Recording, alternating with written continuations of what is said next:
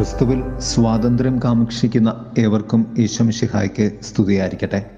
തിരുസഭ മാതാവ് ഇന്ന് നമുക്ക് നൽകുന്ന വചനധ്യാനം യോഹന്നാന്റെ സുവിശേഷം എട്ടാം അധ്യായം മുപ്പത്തിയൊന്ന് മുതൽ നാൽപ്പത്തി രണ്ട് വരെയുള്ള വാക്യങ്ങളാണ്. തന്നിൽ വിശ്വസിച്ച യഹൂദരോട് യേശു പറഞ്ഞു എന്റെ വചനത്തിൽ നിലനിൽക്കുമെങ്കിൽ നിങ്ങൾ യഥാർത്ഥത്തിൽ എന്റെ ശിഷ്യന്മാരാണ്.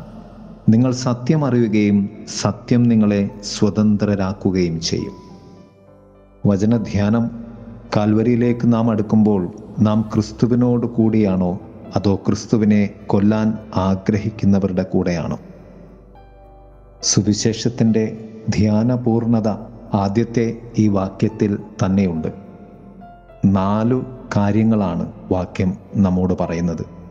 ഒന്ന് വിശ്വാസം രണ്ട് നിലനിൽപ്പ് മൂന്ന് ശിഷ്യത്വം നാല് സ്വാതന്ത്ര്യം. വിശ്വാസം. ക്രിസ്തു ദൈവപുത്രനാണെന്ന ബോധ്യം ക്രിസ്തു പിതാവായ ദൈവത്തിൽ നിന്നുമാണെന്ന തിരിച്ചറിവാണ് വിശ്വാസ പൂർണത ഈ വിശ്വാസ പൂർണതയാണ് നിലനിൽപ്പിന്റെ രണ്ടാം തലത്തിലേക്ക് നമ്മെ കൊണ്ടുപോകുന്നത്. അത് വചനത്തിന്റെ ഉള്ളിൽ നാം നമ്മെ സമർപ്പിക്കുന്നതാണ്. കർത്താവ് പറഞ്ഞു എന്റെ വചനത്തിൽ നിലനിൽക്കുമെങ്കിൽ മൂന്നാമത്തെ പാദത്തിലേക്ക് നാം പ്രവേശിക്കും.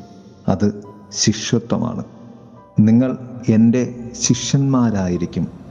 കാരണം വചനം നിങ്ങളിൽ നിലനിൽക്കുന്നു എന്നതുകൊണ്ട്. വചനത്തിന്റെ ഉള്ളിലേക്ക് നാം നമ്മെ നൽകുമ്പോൾ വചനം നമ്മിൽ നിലനിൽക്കുന്നു. അത് ശിഷ്യത്വമായി രൂപപ്പെടുന്നു. നാല് സ്വാതന്ത്ര്യം. സത്യം അന്വേഷിക്കുക സത്യം സ്വീകരിക്കുക. അങ്ങനെയെങ്കിൽ സത്യം നമ്മെ സ്വതന്ത്രരാക്കും. കർത്താവ് പറഞ്ഞു പാപം ചെയ്യുന്നവൻ പാപത്തിന്റെ അടിമയാണ്.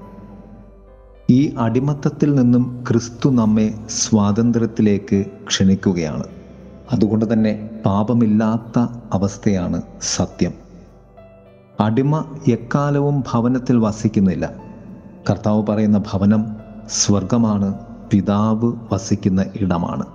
പുത്രൻ എക്കാലവും ആ ഭവനത്തിൽ വസിക്കുന്നു. യോഗ്യരല്ലാത്ത നമ്മെ നിത്യം സ്വർഗീയ ഭവനത്തിൽ വസിക്കുന്ന യോഗ്യനായ പുത്രൻ നമ്മെ സ്വർഗഭവനത്തിന്റെ മകനാക്കി മകളാക്കി തീർക്കാൻ ആഗ്രഹിക്കുന്നു. നാം ഒരുക്കമാണോ? പുത്രൻ നിങ്ങളെ സ്വതന്ത്രരാക്കിയാൽ നിങ്ങൾ സ്വതന്ത്രരാണ്. എപ്രകാരമാണ്? പുത്രൻ നിങ്ങളെ സ്വതന്ത്രരാക്കുന്നത് തന്റെ പിതാവിന്റെ സന്നദ്ധിയിൽ കണ്ടവയെപ്പറ്റി നമുക്ക് പറഞ്ഞു തന്നുകൊണ്ടാണ്. ക്രിസ്തു പറഞ്ഞു ദൈവത്തിൽ നിന്ന് കേട്ട സത്യം നിങ്ങളോട് പറഞ്ഞ എന്നെ കൊല്ലാൻ നിങ്ങൾ ആലോചിക്കുന്നു. പ്രിയമുള്ളവരെ ക്രിസ്തു പറഞ്ഞ സത്യം സ്വർഗീയ പിതാവിൽ നിന്നും കേട്ടവയായിരുന്നു. യേശുനാഥൻ പറഞ്ഞു എന്റെ പിതാവിന്റെ സന്നിധിയിൽ കണ്ടവയെപ്പറ്റി ഞാൻ സംസാരിക്കുന്നു. ആന്റണി ഡിമെല്ലോ എന്ന് പറയുന്ന ചിന്തകൻ ഇപ്രകാരമാണ് പറയുന്നത്. നമ്മളുടെ ദൈവാന്വേഷണ യാത്രയിൽ ഒന്നിനെയും നാം തിരസ്കരിക്കുകയോ വലിച്ചെറിഞ്ഞു കളയുകയോ ചെയ്താൽ നാം ആഗ്രഹിക്കുന്ന നമ്മിൽ ദൈവം ആഗ്രഹിക്കുന്ന നന്മയിലേക്ക് നാം എത്തിച്ചേരുകയില്ല.